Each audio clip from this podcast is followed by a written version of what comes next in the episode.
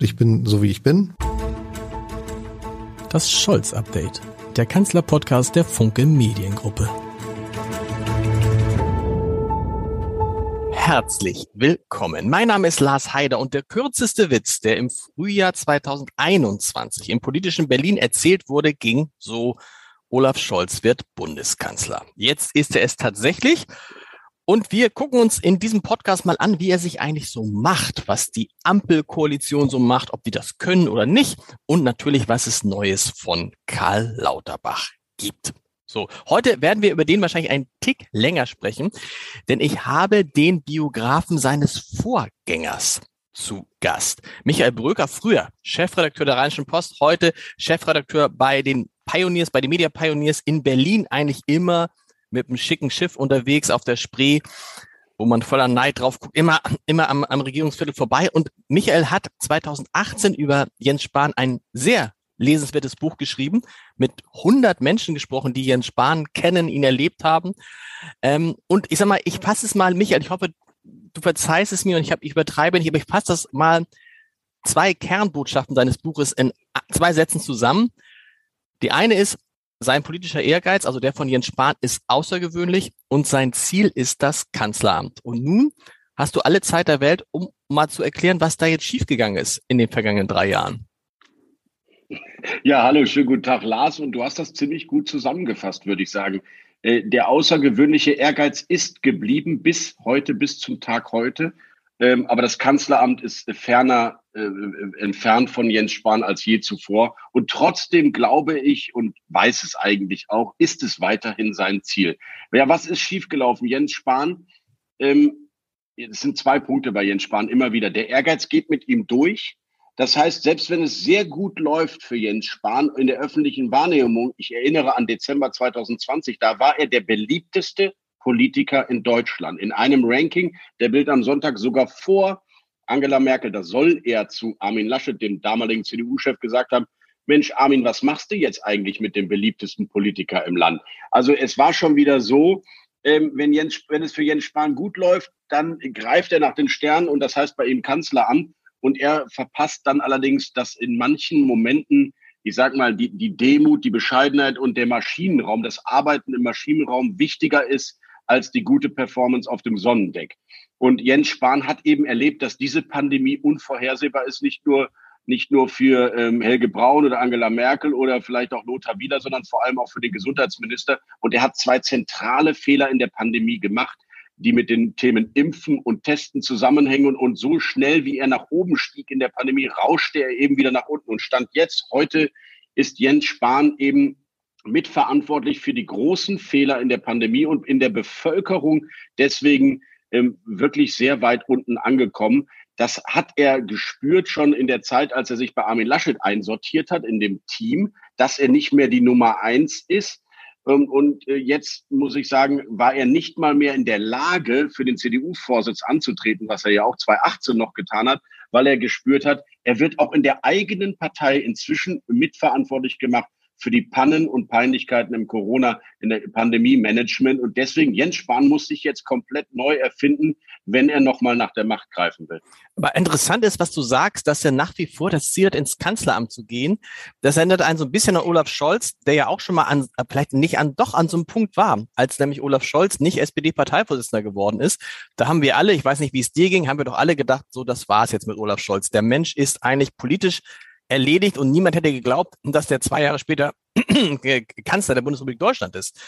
Aber ich sehe die Perspektive für Jens Spahn nicht, oder? Lars, und ich bin inzwischen wirklich der Meinung, unsere Prognosen sollten wir in die Schublade packen und die ganz tief zumachen. Überleg mal, Christian Wulff, zweimal angetreten, dann beim dritten Mal Ministerpräsident geworden, Bundespräsident geworden, der war eigentlich weg vom Fenster. Olaf Scholz war sowas von weg vom Fenster für uns in der allgemeinen Wahrnehmung undenkbar, dass dieser Mann ins Kanzleramt führt. Friedrich Merz, zweimal gescheiterter CDU-Vorsitzender, jetzt mit besten Chancen auf auf den CDU-Vorsitz. Ich glaube, das Comeback ist die neue Konstante in der deutschen Politik, weil die Menschen ähm, ja durch die durch die ja vielleicht auch die Vielfalt der Themen ähm, sich immer wieder neu auch ähm, eigentlich in die Zuneigung zu bestimmten Politikern begeben. Und Jens Spahn hat das ja selber erlebt. 2018 war er bei 15 Prozent im ersten Wahlgang als CDU-Vorsitz. Er hat mir in der Biografie das berühmte Zitat gesagt, bekannt bin ich, beliebt muss ich noch werden. Das ist das Problem des Jens Spahn immer gewesen. Und plötzlich war er der beliebteste Politiker. Es war also schon mal möglich, dass die Deutschen diesen Mann mochten. Warum soll das nicht wieder gelingen? Er wird sich neu erfinden. Er wird andere Themen wählen. Das hat er jetzt ja getan mit Wirtschaft und Energie. Und ob der in zwei, drei, vier Jahren, der Mann ist sehr jung, der ist 41, mhm. ob der nicht mit 46, 47 plötzlich nochmal seinen dritten Frühling erlebt, ich halte es nicht für ausgeschlossen. Auch Norbert Röttgen ist so ein Beispiel. Als der Nordrhein-Westfalen verloren hat als Spitzenkandidat, habe ich keinen Pfifferling mehr auf die politische Karriere des Norbert Röttgen gesetzt. Heute anerkannter Außenpolitiker mit guten Ergebnissen bei, der, bei dem CDU-Vorsitz. Lars, lass uns, ähm, lass uns keine Prognosen mehr wagen, die die Zukunft betreffen. Der Trick ist, glaube ich, bei diesen Politikern, dass man halt nicht zurücktritt.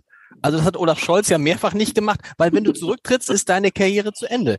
Denken wir an Annegret Kramp-Karrenbauer, ich weiß nicht, wie du das siehst, aber die ist einfach zu, zu früh zurückgetreten. Und wenn sie einfach durchgehalten hätte, das ausgesessen hätte, dann wäre sie vielleicht heute sogar Kanzlerin, gar nicht ausgeschlossen. Du hast völlig recht. Du hast völlig recht. Es waren wenige Wochen, es war Thüringen, es war Drama. Wenn sie das ausgesessen hätte, wäre sie plötzlich vielleicht wieder die Versöhnerin, die Integratorin der CDU gewesen, auf die es jetzt ankommt. Ich finde es irre, wie sehr sich die Meinungen und die Debattenlagen eigentlich verändern hier in der Berliner Republik. Und das kann äh, Chance sein, aber eben natürlich auch Risiko, weil wer heute oben ist, kann auch morgen wieder unten sein. Das geht auch andersherum. Aber wie gesagt, ich würde immer vor dem endgültigen Abschied einer Karriere warnen außer vielleicht bei Wolfgang Schäuble. Ich glaube, da ist es dann am Ende jetzt wirklich irgendwann auch mal vorbei. Aber bei denen, die Mitte 40 sind, die Anfang 40 sind, die alles schon erlebt haben, das Auf und Ab, warum sollen die nicht nochmal wiederkommen? Unbedingt. Und du hast recht mit deinen Prognosen. Ich habe nämlich vor zwei, drei, vier Wochen auf die Frage, wird Karl Lauterbach Gesundheitsminister, gesagt, auf keinen Fall. Niemals ernennt Olaf Scholz jemanden wie Karl Lauterbach. Und es geht nicht um seine Expertise, sondern diesen Typus Karl Lauterbach wahrscheinlich sind wir uns da einig, der passt zu Olaf Scholz überhaupt nicht. Das ist eine Art Paradiesvogel in seinem Kabinett. Und ich hätte alles darauf gewettet, dass er ihn nicht ernennt und er hat ihn trotzdem ernannt. Warum? Ähm, weil er gemerkt hat, wenn ich das nicht tue, ähm, handle ich gegen das, was da draußen alle Leute wollen, weil er gemerkt hat, okay, wenn ich es mache, kann ich eigentlich nur gewinnen, weil erstens, ähm, wenn Karl Lauterbach die Pandemie hinkriegt, das geregelt kriegt, sagen alle, gut, dass der Scholz ihn damals ernannt hat. Wenn er es nicht hinkriegt, sagen alle, naja, der Lauterbach hat's verbockt. Warum hat Olaf Scholz, ist, hat er so gegen seinen inneren Rhythmus gehandelt? Lars, du hast einen Punkt genannt. Aus meiner Sicht ist aber nur ein Argument die Popularität des Karl Lauterbach. Das andere Argument ist aus Sicht von Olaf Scholz, und du kennst ihn viel besser, sein großes Ziel ist es ja immer, gutes Regieren, solide Regieren. Die Leute sollen sich bei mir wohlfühlen. Ich will, dass es gelingt. Wenn du also inmitten einer Pandemie und in der vierten Welle jetzt einen Gesundheitsminister brauchst, der eben nicht eine Bürgerversicherung einführt oder eine, eine Ärztereform macht, sondern eigentlich nur die eine zentrale Aufgabe hat, die Pandemie zu meistern. Das ist die einzige Aufgabe. Dann musst du den nehmen, vor allem wenn er aus den eigenen Reihen kommt, der sich am meisten damit auskennt und wirklich jede Studie zum Coronavirus gelesen hat, die irgendwie veröffentlicht wurde. Es ist gar kein so großes Risiko, weil die die Deutschen ja nicht einfach so Karl Lauterbach hinterherlaufen, weil er so ein sympathischer Vogel ist, sondern weil er Ahnung hat. Und, äh, und Olaf Scholz glaubt, dass er ihn mit dem Pandemie-Management betrauen kann, weil er Ahnung hat. Äh, danach, sage ich dir, wenn es vorbei ist in zwei Jahren, dann wird er sich wahrscheinlich nochmal umschauen und sagen, oh Gott, Karl Lauterbach, hör mir jetzt auf mit deiner dritten Gesundheitsreform, die du hier ins Kabinett einbringst und schon in sechs Talkshows verkündet hast. Bitte geh mir nicht auf den Zeiger und wir haben hier eine Ressortabstimmung. Aber jetzt in der Pandemie war er vielleicht dann doch am Ende alternativlos. Glaube ich auch. Und interessant war auch, auch das hätte ich, habe ich falsch vorhergesagt. Ich habe gedacht, wenn der jetzt Gesundheitsminister ist, dann sagt der Scholz dem, nimmt ihn einmal zur Seite und sagt, pass mal auf, du bist jetzt Gesundheitsminister. Maybrit Illner, ähm, Anne Will, Markus Lanz ist jetzt erstmal erledigt. Nix. Die, genau die drei Cloud-Sendungen mehr oder weniger danach sitzt da Karl Lauterbach. Ist das so einer, macht der einfach, was er will, egal ob da der starke Kanzler Olaf Scholz ist? Ja, oder, oder, oder andersherum, Olaf Scholz ist, ist es sogar lieb, dass da ein Gesicht für die Pandemie ist aus dieser Bundesregierung, auf das sich jetzt alles konzentriert. Ich glaube nicht, dass Karl Lauterbach bei Wolfgang Schmidt oder Olaf Scholz anruft und sagt, darf ich in die Talkshow? Da, äh, so sehr ist das bei Bundesministern nun nicht äh, mit der Richtlinienkompetenz, dass man sich Talkshow-Auftritte absegnen lassen muss. Aber ich glaube, Olaf Scholz hat ein Interesse daran, dass das zentrale Corona Pandemie ähm, Bekämpfungsgesicht jetzt Karl Lauterbach ist und nicht er selbst. Hm.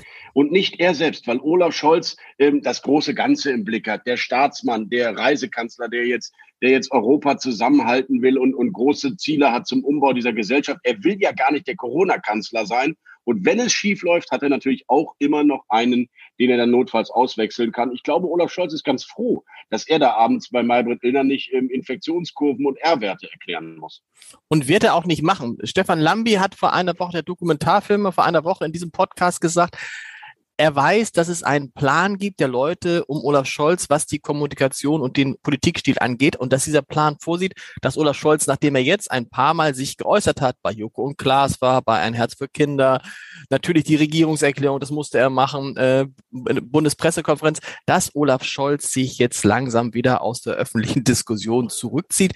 So ähnlich wie das auch Angela Merkel gemacht hat. Ist das auch, sind das auch deine Erkenntnisse? Also werden wir einen Kanzler erleben, der noch viel, viel weniger sagen wird, ähm, als er das zuletzt getan hat? Leider ja, nicht nur das, äh, nicht nur die Raute hat er ja mal einmal für ein Interview kopiert. Er mag und er schätzt den kommunikativen Stil der Kanzlerin, nämlich nur dann in die Öffentlichkeit zu gehen, wenn es wirklich notwendig ist. Wo man ja sagen muss, Kanzler sein heißt kommunikativ sein. Und was mir auffällt, nebenbei auch die anderen ziehen sich so ein bisschen zurück. Ich habe noch kein großes Interview von Christian Linder gelesen. Wahrscheinlich ist es mein Fehler. Und selbst bei Robert Habeck jetzt rund um die Machtübernahme war der da. Also ist jetzt, wirkt das auf die anderen auch? Weil die alle sehen, der Scholz äußert sich nicht, der Scholz äußert sich nicht, äußern sich auch alle anderen nicht? Oder weniger? Äh, ähm, Lars, ein guter Punkt. Äh, eine interessante Beobachtung. Ich glaube, bei den anderen hängt es aber jetzt erstmal an der, an der Sortierung. Christian Lindner hat eine Mammutbehörde mit dem Bundesfinanzministerium übernommen, die, die er erstmal aufstellen muss. Christian Lindner wird der Letzte sein, der nicht kommuniziert. Glaub mir, die, ähm, die Interview-Kaskaden des Christian Lindner werden wir schon noch erleben und Robert Habeck genauso. Man hat das in der Dokumentation ja jetzt wieder gesehen, wie gerne er eigentlich auch sich medial begleiten lässt. Nein, ich glaube, ähm, du hast recht mit Olaf Scholz. Er er ist ein äh, Kanzler in einem historischen Bündnis mit zwei relativ gleichberechtigten kleineren Partnern, die sich nicht als kleine Partner sehen, so dass er ihnen die Bühne überlassen muss, um selbst irgendwann in vier Jahren wiedergewählt zu werden. Er muss sich zurückziehen, um andere glänzen zu lassen, aber die werden, die werden das, äh, das mediale Gewitter suchen, das Scheinwerferlicht. Gerade Christian Lindner und Robert Habeck werden, glaube ich, als Vizekanzler, die sie ja beide sind, ähm, die Deutungshoheit da draußen haben wollen, wer dieses Land mehr prägt und gestaltet. Und Olaf Scholz schaut sich das aus dem Kanzleramt an und ist, legt eben nicht so einen großen Wert darauf, ständig sichtbar zu sein, weil er den Erfolg des Bündnisses will. Und das geht nur, wenn alle das Gefühl haben, sie dürfen vorkommen. Also ich glaube, bei den anderen ist es keine Strategie, bei Olaf Scholz ist es eine. Und ist es auch ein bisschen verlogen, weil natürlich Olaf Scholz all das, was er jetzt nicht macht, natürlich komplett genutzt hat und alles mitgenommen hat, jedes Interview, jeden Fernsehauftritt, alles um Kanzler zu werden. Also sich dieser ganzen Dinge bedient hat und jetzt braucht er es nicht mehr und sagt er so, jetzt äh, macht doch euren Kram alleine. Äh, das ist nicht, ja, es ist, es hat ein Stück Verlogenheit. Ist aber so. Es ist so. Schau dir an, was die, was die Interviewanfragen im, im Bundestagswahlkampf auch an positiven Ergebnissen gebracht haben, egal bei welchem Spitzenkandidaten und wie mühsam es jetzt ist, überhaupt Informationen aus dem Kanzleramt zu bekommen. Das gilt aber auch ähnlich für Annalena Baerbock im Moment. So ist das eben. Ich finde es auch nicht richtig gelungen, aber die Wahrheit ist, die, die Politiker wollen vor der Wahl kommunizieren und nicht mehr im Amt. Was aber eigentlich aus Sicht des Staatsbürgers jetzt verrückt ist, ne? Weil irgendwie entweder man, es gibt einen Koalitionsvertrag und diesem Koalitionsvertrag steht bewusst drin, wir wollen eine neue Transparenz unserer Politik schaffen. Und die Transparenz beginnt dann damit, dass man sich einfach nicht mehr äußert. Kommt ja hinzu, dass Olaf Scholz ja auf Fragen so antwortet, äh, dass es eigentlich egal ist, wie die Frage gelautet hat. Ich, äh, Lars, du sprichst wirklich einen äh, sehr spannenden Punkt an. Ich glaube, das wird ein Thema. Es wird ein Thema in dieser Ampelkoalition, dass die sich Fortschritt, Erneuerung, Transparenz, moderne äh, Kommunikation auf die Fahnen geschrieben hat und dann im Alltag vielleicht gerade der Kanzler, also der oberste Botschafter dieses Bündnisses, wirklich mangelhaft kommuniziert. Es ist eine große Aufgabe für Steffen Hebestreit, diesen Eindruck nicht erwecken zu lassen. Und ich, ich sehe das Problem total genauso wie du. Das ist ein großes Risiko und es passt nicht zu dem Anspruch, den die Ampel eigentlich formuliert hat. Hm. Habt ihr in Berlin jetzt den Eindruck, dass diese Ampel auch mit dem neuen Gesundheitsminister, mit der neuen Regierung die Pandemie besser in Griff bekommt, als es die Vorgängerregierung getan hat? Und stimmt der Eindruck, dass Jens Spahn die letzten Wochen und Monate, das geistert jetzt ja so rum, eigentlich quasi gar nichts mehr getan hat? Nein, also wie, wie immer würde ich sagen, in der Mitte liegt die Wahrheit. Natürlich hat Jens Spahn noch im Oktober, also kurz nach der Wahl, gesagt, die Boosterimpfung ist jetzt entscheidend, um diese vierte Welle, um die Pandemie in den Griff zu kriegen. Er hat gewarnt und gemahnt und kann natürlich trotzdem alleine nicht alles umsetzen. Jetzt hat auch aber Karl Lauterbach recht, der gesagt hat, pass mal auf, ähm, ich habe verstanden, dass du den Booster wolltest, aber wir hätten doch noch mehr drängen sollen bei den Impfstoffproduzenten und Herstellern, dass wir dann auch für eine aggressive Boosterkampagne zu jeder Zeit, und zwar jetzt, Dosen da haben. Und insofern haben beide ein bisschen recht. Spahn hatte das Thema auf dem Schirm. Natürlich hatte er das. Aber er hätte äh, bei den Herstellern stärker drängen sollen. Und Karl Lauterbach hat aus meiner Sicht alles richtig gemacht. Er hat an Tag eins gesagt, für mich hat die Pandemie alleroberste Priorität. Und an Tag zwei hat er gesagt, wenn das so ist, dann geht es für mich in den nächsten äh, Monaten und Stunden erstmal nur ums Impfen. Dass er sich dann natürlich eine Übersicht macht, wie viel haben wir denn und wie kann ich es noch beschleunigen, ist ins, gut inszeniert, ist logisch und äh, gibt natürlich ihm dann auch eine mediale Offensive. Aber es ist ja auch richtig. Je schneller wir, je mehr wir impfen, es ist eine Binse, desto schneller kriegen wir eine mögliche vierte Welle in den Griff. Und insofern hat Karl Lauterbach die richtigen Prioritäten gesetzt. Trotzdem hat Jens Spahn nicht alles verschlafen und ich glaube, er hat bis zum letzten Tag, und das weiß ich ja auch, äh, rund um die Uhr gearbeitet äh, gegen diese Pandemie, trotz aller Fehler, die auch er gemacht hat.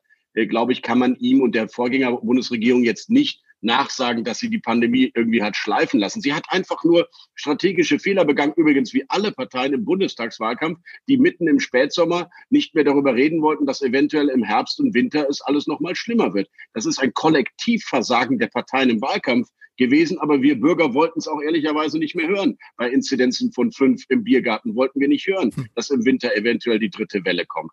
Also insofern äh, sollten wir uns alle da vielleicht ein bisschen an die eigene Nase packen. Was ich mich frage, warum die CDU nicht auf einen Fakt hinweist, was, wenn es um die Impfstoffbeschaffung geht, dass es da ja einen Beauftragten der Bundesregierung gibt. Und dieser Beauftragte ist ja kein geringer als Christoph Krupp, ähm, dessen Namen neulich bei Anne Will niemanden einfiel von den Anwesenden, aber egal. Wir in Hamburg kennen Christoph Krupp gut, weil Christoph Krupp war sowas wie die verlängerte rechte Hand von Olaf Scholz. Man nannte ihn den BGM 3, den Bürgermeister 3, weil ja Olaf Scholz der erste Bürgermeister war. Das heißt, der Mann, der für die Impfstoffbeschaffung in Deutschland zuständig ist, ist ein enger Vertrauter von Olaf Scholz, in Klammern ein Mitglied der SPD. Und der ist jetzt irgendwie offensichtlich aus dieser ganzen Sache, geht der so halbwegs schadlos hervor. Du hast recht. Du hast völlig recht. Man muss allerdings auch sagen, erstmal, ist, seit März 2021 ist er Sonderbeauftragte. Er war im Ressort Bundeswirtschaftsminister Peter Altmaier eher so für die Logistik zuständig und er ist ein Beamter die politischen Leitentscheidungen, wann bestellen wir bei welchem Hersteller wie viel und wie präventiv äh, füllen wir unsere Lage auf, ist eine politische. Die musste im Corona-Kabinett aus meiner Sicht entstehen. Die muss natürlich vom Bundesgesundheitsminister vorangetrieben werden. Ähm, Herr Krupp ist Beamter und zuständig für die Logistik. Wie schnell kriege ich dann die Dosen zur Apotheke oder zum Arzt? Aber er ist keiner, der inhaltlich die Entscheidungen hätte vorantreiben können. Ich glaube, da überschätzt man seine Rolle dann hier in der Bundesregierung. Gut. Wir müssen sprechen, weil du jemand bist, der, der aus Nordrhein-Westfalen kommt, da die Leute sehr gut kennt. Wir müssen mal sprechen über dieses Verhältnis von Christian Lindner und Olaf Scholz. Das wirkte ja in den Interviews vor der Wahl so. Ich hatte Christian Lindner auch bei mir im Podcast und er hat sich dann so über Olaf Scholz politisch geäußert, dass ich im Podcast gesagt habe, Herr Lindner, nach dem, was Sie jetzt sagen, können Sie mit Olaf Scholz niemals zusammenarbeiten. Und dann sagte er den Satz, den ich gar, gar nicht so richtig mitgekriegt habe oder nicht richtig verstanden habe. Ach, persönlich verstehe ich mich mit Olaf Scholz ganz gut. Und nun stellt sich raus, und da würde mich natürlich interessieren, was du da so alles weißt, ähm, dass die beiden tatsächlich, ich glaube, Christian Litten hat Olaf Scholz zu seiner Wohnungseinweihung damals eingeladen. In der Wohnung von Jens, war das nicht eine Wohnung von Jens Spahn sogar? Die, in der Christian Lindner stimmt alles, ne? Also. Es stimmt alles, lieber Lars, und ich war auch selbst dabei. Deswegen ah. haben wir das nämlich auch vor einem halben Jahr schon mal ähm, dezent aufgeschrieben. Es war ein Adventsempfang von Christian Lindner und seiner äh, Frau damals in der Wohnung von Jens Spahn in Berlin Schönefeld, Schöneberg, Schöneberg, glaube ich. Und ich habe mich selber sehr gewundert. Es waren die, ich würde mal sagen, eine Mischung aus Politik, Medien, wie das eben so ist bei solchen abendlichen Salons. Auch Jens Spahn hat ja solche politischen Treffen gerne mal gemacht zum Austausch. Finde ich auch äh, immer wieder gut und richtig Absolut. und spannend. Es war, es war parteiübergreifend, es ist völlig in Ordnung. Daran gibt es auch nichts zu deuteln. Aber ich habe mich sehr gewundert, dass Olaf Scholz da war. Mhm. Und äh, Olaf Scholz war mit seiner Frau da. Die beiden harmonierten sehr, kannten sich offenbar schon länger und verstanden sich. Also Olaf Scholz und Christian Lindner, nicht Olaf Scholz und genau. seine Frau, ne? Genau, ja. genau, das die, die harmonierten auch, sehr, okay.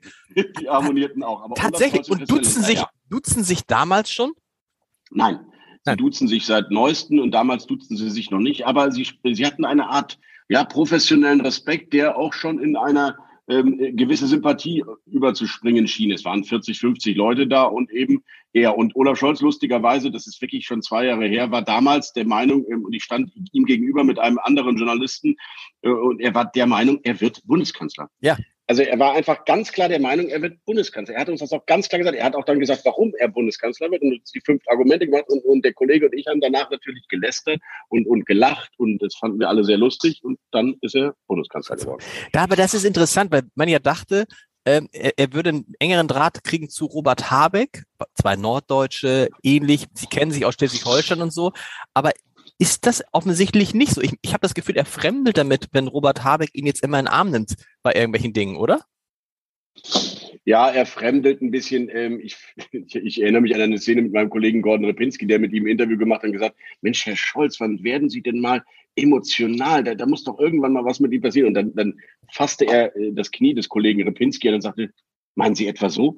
Und überraschte damit die, die ganze Zuhörerschaft. Und ähm, er, er spielt inzwischen schon damit, dass er so ist, wie er ist. Er hat ja auch bei seiner Antrittsrede im Bundeskanzleramt gesagt, ähm, die nordostdeutsche Mentalität, Lars, du kennst sie besser, obwohl du eigentlich ein rheinisches Blut in dir drin hast, denke ich manchmal bei deinen Videoauftritten. Ähm, er werde diese nordostdeutsche Mentalität beibehalten. Und ich glaube, das, das ist auch so. Das kriegen wir aus dem Mann nicht mehr heraus. Seine Regierungserklärung war solide, aber manch ein Bundestagsabgeordneter soll auch eingenickt sein. Ja. Das war interessant. Du hast sie dir auch, hast du sie dir ganz angetan? Ja, muss ich, ich auch. habe sie natürlich. mir ganz angetan. Und dann so, wie ist deine Einschätzung? Ich fand so, in dem Moment, wo er über Corona-Leugner und über die Demonstrationen gesprochen hat, über die gespaltene, nicht, aus seiner Sicht nicht gespaltene ähm, äh, Gesellschaft, fand ich ihn ganz gut. Und dann war es so ab Minute 16, 17 einfach so, als ob einer den Koalitionsvertrag vorliest. Ja, ich glaube, er musste das auch irgendwie tun, um seinen Ministern und vor allem diesen beiden Partnern. Das, das mit dem Regierungsmanagement des Olaf Scholz in den nächsten Jahren ist ja vor allem Grün und Gelb glücklich zu machen. Mhm und immer darauf äh, zu achten, dass der eine genauso gewertschätzt wird wie der andere. Es ist ein bisschen wie mit zwei Kindern, die, die sich ständig gegenseitig die Bühne nicht gönnen und, und alles das wollen, was der andere auch will. Das ist in so einem Dreierbündnis mit, ähm, mit eben zwei kleineren Parteien, die aus diesen beiden Welten kommen, mit einem ähnlichen Selbstbewusstsein, ist die Hauptaufgabe des Olaf Scholz. Und deswegen hat er alle genannt, alle Themen, alle Ressorts, alle Versprechungen aus dem Koalitionsvertrag, sodass sich jeder wiederfinden äh, konnte. Ich hoffe, dass das äh, in den nächsten Regierungserklärungen nicht äh, der Fall sein wird. Aber seien wir ehrlich, du hoffst es, ich hoffe ja auch immer noch, dass er eine andere Art zu reden sich angewöhnt und teilweise blitzt es durch beim SPD-Parteitag. Da war er richtig so, weißt du, mit Armeinsatz und Hem äh, und, und Sakko aus und dann hat er sich nochmal darüber gefreut, dass er das geheim gehalten hat mit der Kandidatenauswahl und so. Und dann kommt aber zwei Tage später die Bundespressekonferenz und dann denkst du so, boah, die kann man sich doch eigentlich zum Teil auch schenken. Das frage ich mich sowieso immer. Diese, du bist wahrscheinlich auch nicht jedes Mal da oder äh, gar nicht mehr so oft da, weil am Ende werden da Fragen gestellt und die Antworten sind halt so, dass man sie sich auch selber geben könnte, weil sie halt alles sein können und nichts. Ja, ich bin immer vorsichtig mit der Kritik an diesen Bundespressekonferenzen, weil ich äh, der Meinung bin, dass diese Institution wirklich eine so wohltuende ist und tatsächlich eine historische, die es so in keinem, auch in keinem anderen demokratischen Land gibt, mhm. dass wir Journalisten, wir Hauptstadtjournalisten uns die Minister einladen und sie dann dreimal in der Woche Rede und Antwort stehen und zwar für eine Stunde oder anderthalb Stunden. Das gibt es nirgendwo. Aber natürlich die Qualität der Antworten, ist dann eben oft auch ernüchternd. Ich glaube, man, äh, die Regelmäßigkeit ist gut, aber die Häufigkeit ist, ist vielleicht nicht richtig, weil es bringt mir auch nichts, anderthalb Stunden zuzuhören, um dann genau mit nichts wiederzukommen, außer einem vorgelesenen Koalitionsvertrag. Also die Kommunikation dieser Regierung, Lars, da sind wir wieder bei deinem Punkt.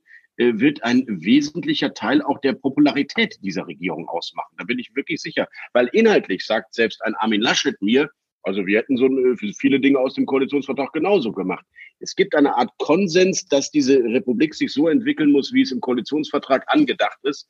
Aber das Pathos, wir sind anders, wir sind neu, wir sind Fortschritt, wir kommunizieren auch fairer, offener, transparenter, das müssen sie erstmal einlösen und das sehe ich bisher tatsächlich nicht. Aber was ich so ein bisschen finde, ist schon, dass man spürt, dass die Lust darauf haben, dass da so, also es ist schon, also so ein bisschen Elan ist schon da und da ist mir es aufgefallen, wie man sich daran gewöhnt hatte, dass in diesen Merkel-Regierungen, so spätestens ab acht Jahren hat man sich ja daran gewöhnt zu sagen, vor acht Jahren hat man gesagt, ja, ist das immer so? Man hatte auch gar nichts erwartet, das war ja immer automatisch ein Weiter so und es fühlt sich jetzt so ein bisschen, also Aufbruch ist ein großes Wort, aber man hat das Gefühl, hey, die wollen was, die, das ist was anderes als die sagen nicht nur, ich mache es jetzt nochmal vier Jahre, sondern ja, die haben Lust. Lars, ich sehe es genauso. Und deswegen haben die ja auch ähm, vielleicht erstmalig auch so eine wohlwollende mediale Begleitung in diesen ersten Wochen. Übrigens, so wie damals 1998 Rot-Grün auch. Äh, der, der Frust ist groß darüber, dass Angela Merkel zwar viele große Krisen gemanagt hat und so wunderbar unprätentiös dieses Land würdig vertreten hat. Aber der Frust ist eben auch groß, dass ich eben nicht 5G an jeder Milchkanne habe und dass der ICE immer noch viel zu lange dauert und dass die Schule alles kann, aber nicht digital. Und wenn wir sowas auch in der Pandemie erlebt haben, wie schlecht dieses Land aufgestellt ist, ist ja klar, dass die Grünen und die Gelben, die ja auch vor allem mit der Erneuerung des Staates in den, in den mhm. Wahlkampf gegangen sind, ist ja erstaunlich. Die Grünen haben eigentlich einen effizienteren Staat angemahnt in jeder Wahlkampfrede dass das so viele, auch gerade die jungen Generationen, am Ende gewählt haben. Insofern, ich wünsche denen ja den Erfolg bei diesem Erneuerung und Aufbruch. Ich hoffe auch, dass sie es sich zutrauen und dass sie mutig sind und nicht jetzt wegen der anstehenden Landtagswahl in Nordrhein-Westfalen, vielleicht wie damals 99 äh, plötzlich sagen, hey, erstmal ein halbes Jahr lang bitte keine Gesetze. Wir wollen ja wiedergewählt werden in NRW. Ich kann nur hoffen, dass sie den Mut in der Umsetzung dann auch haben, wirklich dieses Land ein bisschen fitter zu machen. Was sagt es uns, dass auch bei dieser Wahl am Ende wieder ein Norddeutscher vorne lag und kein, es ist ja wirklich auffällig, wir können ja ganz offen drüber sprechen, weil es gibt ja auch Westdeutsche, die schon mal Kanzler waren. Es gibt keine Süddeutschen. Was, sagt, was sagt uns, dass es keine Süddeutschen gibt? Und gibt es irgendwie da etwas, was die Menschen offensichtlich an, an Menschen aus dem Norden mögen, weil sie sie so oft? Angela Merkel war so eine, Olaf Scholz ist so einer, Helmut Schmidt war so einer. Ja, interessante These, Lars, die ich natürlich überhaupt nicht teilen kann, weil äh, der größte aller Kanzler war selbstverständlich ein Rheinländer, Konrad Adenauer. Und ich möchte das einfach nochmal klarstellen, dass die Rheinländer auch gut regieren können. Aber du hast recht. Also ich würde jetzt mal hobbypsychologisch sagen, die, die Welt ist in einer unglaublichen Unordnung. Wir sind wirklich bedroht vor Herausforderungen, die wir alle nicht abschätzen können. Alleine Klimaschutz und Digitalisierung sind zwei Phänomene, die uns irgendwie da draußen ergreifen, aber keiner weiß genau, wie er das umsetzen soll. Und dann sehnt man sich nach soliden Handwerkern der Macht, wie es ein Helmut Schmidt war, wie es eine Angela Merkel war und wie es eben angeblich auch ein Olaf Scholz ist. Und äh, wir brauchen keine Selbstdarsteller, wir brauchen keine Inszenierer, wir brauchen keine Schaumschläger, sondern wir brauchen jetzt ähm, Menschen, die solide und gut regieren. Und das ist tatsächlich bei den Deutschen so tief drin, dieses Gefühl. Vielleicht hat Angela Merkel das Land auch so ein bisschen in diese Richtung gedreht, dass jemand wie Angela Merkel gewünscht war. Und die hm. große historische Fehler der CDU ist es ja tatsächlich, nicht komplett einen Angela Merkel-Wahlkampf geführt zu haben, sondern immer wieder zu überlegen, wir müssen uns von ihr absetzen. In der CDU gibt es ja auch Humoren. Und Olaf Scholz knallhart von Anfang an gesagt hat, ja klar, ich bin Merkel 2. Ich erinnere mich an einen unserer ersten Interviews mit dem Wahlkampfchef, nicht dem Wahlkampfchef Klingler, sondern dem Brinkert, dem Wahlkampfmanager von der Agentur. Der hat einfach das wörtlich gesagt. Wir machen einen Wahlkampf, dass wir, Olaf Scholz ist Merkel 2. Und mhm. ich dachte, das kann er doch jetzt nicht autorisieren. Das ist ja total billig. Du machst einfach einen Merkel-Wahlkampf. Ja, genau so war es und die Deutschen wollen es und die Deutschen lieben es. Mal sehen, ob er es einlösen kann, aber vielleicht braucht Deutschland ein bisschen mehr Norddeutsche. Und übrigens, das mit den Bayern, wenn ich das bitte sagen darf, das finde ich nicht in Ordnung, weil Claudia Roth ist aus Bayern. Sie ist eine sehr berühmte Staatsministerin für Kultur und ja. im Kabinett vertreten. Und diese Chimäre der CSU, es wären keine Bayern im Kabinett, wird durch sie, wie ich finde, doch sehr bedeutsam widerlegt. Du warst an Laschet und bist wahrscheinlich immer noch an Laschet eng dran, an Spahn auch. Stimmt es, dass die in ihrem Wahlkampf Olaf Scholz gar nicht auf der Agenda hatten? Dass die einfach nicht damit gerechnet haben, dass der überhaupt gefährlich werden kann? Ja, Armin Laschets Wahlkampf war jetzt mal vor der Flut ein komplett auf das Staatsamt des NRW-Ministerpräsidenten zugeschnittener staatsbürgerlicher Wahlkampf. Er, er, wollte der Regierungschef aus Nordrhein-Westfalen sein, der die Menschen zusammenführt. Er hatte viele Termine geplant, die nach dem Motto 75 Jahre Nordrhein-Westfalen, ich zeige mich mit der Königin, ich zeige mich mit der Kanzlerin, mit der britischen Königin oder die dänische, ich weiß schon gar nicht, welche da zu Besuch war. Auf jeden Fall ähm, hatte er gehofft, dass er durch durch äh, die Aura des Amtes des größten Bundeslandes ähm, alleine schon ins Kanzleramt segeln kann. Olaf Scholz spielte überhaupt keine Rolle in den Planungen, in den Strategien, in den Kampagnen. Im Gegenteil, hat man hat ja bis spät in den Juni hinein die Grünen als zentralen Gegner mhm. ausgemacht. Äh, und das auch in allen äh, Reden. Und insofern, na klar, ich meine, so wie wir Journalisten Olaf Scholz unterschätzt haben, so hat natürlich auch die CDU ihn unterschätzt. So. Kommen wir mal auf die Grünen, die jetzt in der Regierung sind. Ähm, auf wen bist du da am meisten gespannt? Ja, ich bin absolut gespannt auf Robert Habeck, weil das, ähm, das Experiment ist ja fast ein soziologisches Experiment, Klimaschutz und Wirtschaft nicht nur zusammen zu denken, Ökologie und Ökonomie zu versöhnen, sondern auch noch in einem Haus das auf Ludwig Erhard gründet, zusammenzuführen mit Staatssekretären, die, die also aus dem Umweltverband direkt an die Spitze des Wirtschaftsministeriums kommen, das ist noch verrückter als damals Gerhard Schröders Idee, Wolfgang Clemens zum Arbeits- und Wirtschaftsminister zusammenzumachen, was bekanntlich schief ging. Robert Habeck ist ein glänzender Kommunikator und ein Menschenfänger. Vielleicht gelingt ihm das. Aber ich glaube, die Herausforderung, den Deutschen zu sagen, ihr braucht ähm, schneller denn je ökologische Energien. Das wird leider sehr teuer, vor allem bei eurem Energieticket. Aber wir geben es euch irgendwie an anderer Stelle auch schon wieder. Macht euch mal keine Sorgen. Und bitte gebt aber trotzdem den Diesel ab und denkt dran, euer Haus mit der Ölheizung, das kannst du nicht mehr lange durchhalten. Was Robert Habeck von den Deutschen verlangt, ist irre, ist mhm. Wahnsinn. Und ähm, dass das ohne Friktion, ohne vielleicht deutsche Gelbwesten-Proteste vier Jahre lang ähm, gelingt, ist echt fraglich, sagen wir es mal so. Und eine neue Rolle, die man noch gar nicht so sieht, ist ja auch die, dass er dann auch nicht mehr Grünen-Vorsitzender sein wird. Ne? Also was bedeutet das? Da haben wir also zwei wichtige, also zwei von drei Parteien, da sind die Vorsitzenden gar nicht in der Partei vertreten. Bei Olaf Scholz ist es ja fast so, dass man denkt, das sind zwei, es ist irgendwie zwei Ländereien an, an, an jeweils der an, an, an der Seite des Flusses. Ne? Also auf der einen Seite hast du äh, hast du die Regierung mit Olaf Scholz als Kanzler und auf der anderen Seite hast du die Partei mit Kevin Kühnert und Lars Klingbeil. So ähnlich ist es bei den Grünen auch. Vielleicht ist es bei den Grünen sogar noch wichtiger, diese Hausmacht zu haben, oder? Ja, ich glaube auch, das, was wir immer über die SPD diskutiert haben, ist jetzt der Part bei den Grünen. Wie sehr schaffen es die Regierungsgrünen, ihre Partei im Griff zu haben? Und du hast ja schon bei der Personalie Toni Hofreiter gesehen, da rumort es aber gewaltig. Annalena Baerbock und äh, Robert haben gegen den Willen eines Großteils ihrer Funktionäre, Delegierten und Mitglieder den Parteilinken aussortiert und den in der Partei zumindest nicht so besonders beliebten Cem Özdemir eingewechselt.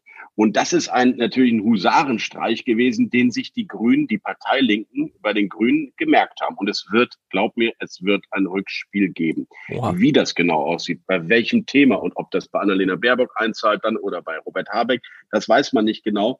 Aber äh, die, die, du hast schon recht, das, was früher bei dem SPD immer Thema war, wie sehr kann die Regierungs-SPD die Partei bei der Stange halten. Ich glaube, das werden wir jetzt bei den Grünen erleben, denn Lars Klingbeil und Kevin Kühnert sind ja privat befreundet. Mhm. Das ist ein ganz enges Team. Das heißt, der Kühnert wird nichts tun, was dem Klingbeil, der wiederum ein hohes Interesse daran hat, dass die Regierung stabil ist, also er wird ab und zu mal ein bisschen thematisch vielleicht in, den Stachel löcken, aber in Wahrheit wird es da keinen Aufstand geben. Kevin Kühnert ist jetzt schon bürgerlicher, als es die Jusos je zugelassen hätten bei ihm. Ich glaube, äh, der Fokus wird sein, die grüne Regierung gegen die grüne Basis oder die grüne Partei. Das wird ein ganz spannendes Feld. Und das wird sich auch deshalb so spannend, weil ja in schon drei Jahren wird man schon wieder über einen grünen Kanzlerkandidaten nachdenken müssen. Und das ist dann ja im besten Fall Robert Habeck, aber vielleicht kommt dann das Rückspiel und Anton Hofreiter wird. Nein, vielleicht, man weiß, man, man, wir schließen gar nichts mehr aus.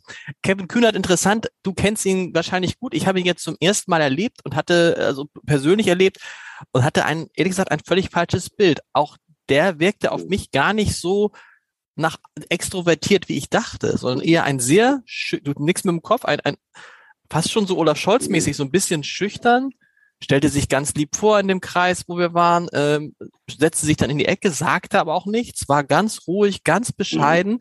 Ich dachte, huch, das ist der gleiche Kevin Kühnert, den ich irgendwie so als rhetorisch, brillant und nach draußen gehend und so. Ist der, ist der in Wahrheit anders, als man ihn im Fernsehen sieht? Interessante Beobachtung dazu. Ich teile sie. Ähm, ich habe immer gedacht, das ist ein sehr auf die mediale Inszenierung bedachter, sich selbst frühzeitig schon überschätzender Sozialdemokrat, der nichts anderes im Sinn hat als die Karriere. Und ich muss auch nach einigen persönlichen Treffen sagen, er ist viel zurückhaltender, reflektierter, auch selbstkritischer, als ich dachte. Und er ist jedenfalls nicht dieser, ähm, dieser Juso-Rebell wie einst Klaus-Uwe Bennetter, der, äh, der jetzt in, in jeder Talkshow die maximale Gegenposition der Regierungs-SPD äh, erzählen will und sich danach dafür in seinen Truppen abfeiert. Ich glaube, das ist ein sehr kluger, also wirklich ein sehr kluger, politisch unglaublich kluger und irgendwie fast schon erfahrener junger Sozialdemokrat, der da Generalsekretär wird und äh, der, der dieses Amt sehr ernst nimmt und, äh, und auch durchaus mit Demut da reingeht. Also ich muss, ich sehe es genau wie du. Ich habe ihn auch etwas anders vorher in meinem Klischee, in meinem Vorurteil eingeschätzt, als ich ihn jetzt persönlich erlebt habe. Wäre er Generalsekretär gewesen, wenn Olaf Scholz geworden, wenn Olaf Scholz was dagegen gehabt hätte? Nein, ausgeschlossen. Ausgeschlossen. Das heißt, solche Entscheidungen wären dann schon auch mal mit dem Kanzler, weil ja, sagen wir es ehrlich, Olaf Scholz hat an der SPD keine Funktion, außer Mitglied. Ja, aber Lars, äh, lieber Lars, wer hat denn diese Bundestagswahl gewonnen? Saskia Esken, Norbert Walter Borjans, Kevin Kühnert oder schlicht und einfach Olaf Scholz. Der allein, der allein plakatierte Olaf Scholz, Kanzler für Deutschland. Also äh, diese Wahlsieg, zumindest in den Momenten und Wochen, wo dieser Wahlsieg noch ausgekostet wird, ist der Moment der stärksten Macht des Olaf Scholz. Das kann durchaus in die Richtung gehen, wie du sie jetzt skizzierst. Aber ich glaube, ein gegen seinen Willen wird, wäre in diesen Tagen in der SPD niemand irgendetwas. In diesen, aber wir sprechen über die SPD, ähm, von der ja viele nicht zu Unrecht sagen. Also es gibt äh, Parteien und es gibt die SPD, also wo Irrationalität ja durchaus sich durchsetzen kann. Und es hat neulich Gerhard Schröder so schön gesagt, am Ende gibt es dann in der SPD dann den Wunsch nach dem Paradies auf Erden und dann sehen die, Mist, ist nicht. Und wer ist daran schuld? Ein SPD-Kanzler. Also ich glaube schon, dass es jetzt in dieser Phase sicherlich noch so ist, wie du es beschrieben hast, aber wie stabil bleibt das? Das kann, das kann auch in einem halben Jahr schon wieder weg sein. Ich finde sehr gut, dass du Gerhard Schröder ansprichst. Da kann ich direkt Werbung für unseren Jahresend-Sonderpodcast ja. mit dem Altkanzler machen, der äh, an Weihnachten bei uns erscheinen wird auf The Pioneer. Aber ja, äh, die, die, genau das hat Gerhard Schröder nämlich gesagt. Die Partei ist so einig wie nie zuvor, sie ist so geschlossen wie nie zuvor und sie ist beseelt. Aber das ist bei der Partei, er hat das ja nun wirklich 98 erlebt, immer nur ein vorübergehender Zustand. Schon Ende 99 Gut, da gab es natürlich auch einen Rücktritt Oskar Lafontaine, aber trotzdem, der Unmut in der Regierungs-SPD war schon nach sechs, sieben Monaten extrem, auch in der mhm. Regierungszeit Schröder noch als Oskar Lafontaine im Amt war. Die Fliehkräfte in dieser Partei, sich zu profilieren, äh, pure Programmatik durchzusetzen äh, und nicht Kompromisse eingehen zu müssen, zum Beispiel mit Liberalen, die ein ganz anderes Verständnis vielleicht von Wirtschafts- und Sozialpolitik haben, der wird äh, von Tag zu Tag äh, zunehmen. Und insofern ist, bleibt die SPD am Ende die SPD. Und der Erfolg hält so lange, äh, wie, wie die Parteitruppen sich selbst im Griff haben. Und das ist äh, wahrscheinlich bei der SPD immer eine Frage von Monaten. Ich glaube, dass wir vor der nordrhein-westfälischen Landtagswahl keine Eruption erleben, keine großen Konflikte. So doof ist die Sozialdemokratie nicht, das wichtigste Land zu gefährden, was man eventuell jetzt zurückgewinnen kann. Aber ich sage mal, im Sommer nächsten Jahres und im Herbst nächsten Jahres werden wir auch wieder die ganzen üblichen äh, parteipolitischen Auseinandersetzungen erleben, auch in der guten alten SPD. Schafft die SPD das jetzt? Also hält dieser, wirkt dieser Scholz-Faktor, wird er tragen bis NRW, bis Schleswig-Holstein? Das sind auch ein Land, was sie eigentlich, nicht, nicht, traditionell kann man bei Schleswig-Holstein nicht sagen, das ging immer so hin und her, aber die haben das schon oft regiert. Äh, und tatsächlich ist, ist auf einmal die SPD und die Grünen sind da so stark, dass sie die CDU ablösen können. Und in NRW haben wir ja gemerkt bei der Bundestagswahl, selbst in seinem Stammland ist halt äh, Armin Lasche mit der CDU nicht Erster geworden, sondern Zweiter. Ja, ich, ich glaube, es hängt davon ab, welche ersten gesetzgeberischen Maßnahmen Sie sich jetzt Anfang des Jahres zutrauen. Es gibt ja, du kannst dir das Gedankenspiel ja machen, machen die jetzt ein Gesetz, dass äh, jedes, äh, jedes Einfamilienhaus wirklich möglichst schnell ein Solardach sich oben draufsetzen soll oder macht, machen sie ein Gesetz, dass die Windkraftanlagen jetzt bitte möglichst auch in der Nähe von Wohngebieten angesiedelt werden sollen? Also Gesetze, wo spürbar wird, oh Gott, da kommt ja wirklich was auf uns zu. Mhm. Oder ist das erste Gesetz Mindestlohn 12 Euro, draufsetzen der, Mindest, äh, der Minijobgrenzen, also spürbare Erleichterungen auch für, für Wohlstand, für, vielleicht auch für Arbeitnehmer. Ähm, ich glaube natürlich, dass sie Letzteres tun und sie sich vor der NRW-Wahl jetzt nicht mit den härtesten Gesetzen und Zumutungen in, in diese Republik begeben, sondern mit den sozialpolitischen Wohltaten, die ja auch alle angelegt sind im Koalitionsvertrag. Und insofern äh, werden sie die nordrhein-westfälische Wahl nicht gefährden wollen mit, mit den sch schlimmsten und schwierigsten Gesetzen. Und wer weiß, was dann ist, ne? wenn man dann da, wie nachdem wie das ausgeht, Stichwort Jens Spahn, da schließt sich der Kreis, ja, wenn jetzt Herr Wüst das verliert in NRW, dann werden auch in NRW die Karten nochmal neu gemischt. Und man hat ja bei Olaf Scholz gesehen und bei Christian Lindner, glaube ich, auch, dass man durchaus auch, wenn man mal auf nationaler Ebene war, wieder zurückgehen kann auf die regionale Ebene, sich da neu beweisen und wieder zurückgehen. Man darf halt nur nicht, äh, man darf halt nur nicht zu früh zurücktreten. Ja, du hast recht. Wir haben Christian Lindner vergessen. Auch der Mann ist zurückgetreten im Bund. Er war ganz unten in der Partei, wollte keiner mehr was von ihm hören. Man tritt nicht einfach aus der Regierungsarbeit zurück und lässt die Kolleginnen und Kollegen da hängen und, äh, und, und verabschiedet sich nach Nordrhein-Westfalen und er ist zurückgekommen. Auch ein grandioses Comeback-Kit. Also insofern bleibt es bei deiner zentralen These einfach nicht zurücktreten. Michael, vielen Dank. vielen Dank, lieber Lars.